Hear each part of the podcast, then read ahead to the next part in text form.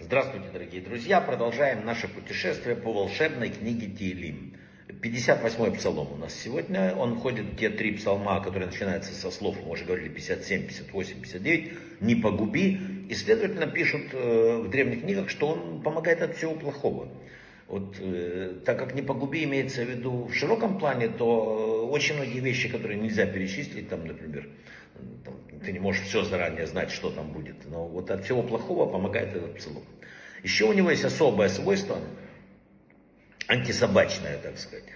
Он помогает от бешеных собак, от злой собаки, от укуса собаки, от того, что ты боишься, что к тебе бежит собака. Или ты боишься местности, где встретишь собаку. Или какое-то, ну, связанное с опасностью, все, что связано с собакой, написано этот псалом полностью устраняет.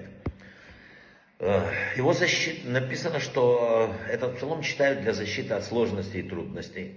Читают минуту скорби. Читают, э, когда кажется, что друзья оставили, что ты один, ты брошен. Вот, э, этот псалом очень помогает.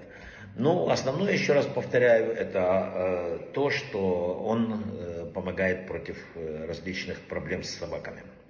Ну вот, пожалуй, все, что мы знаем об этом псалме. Брахава от слаха, всего самого лучшего.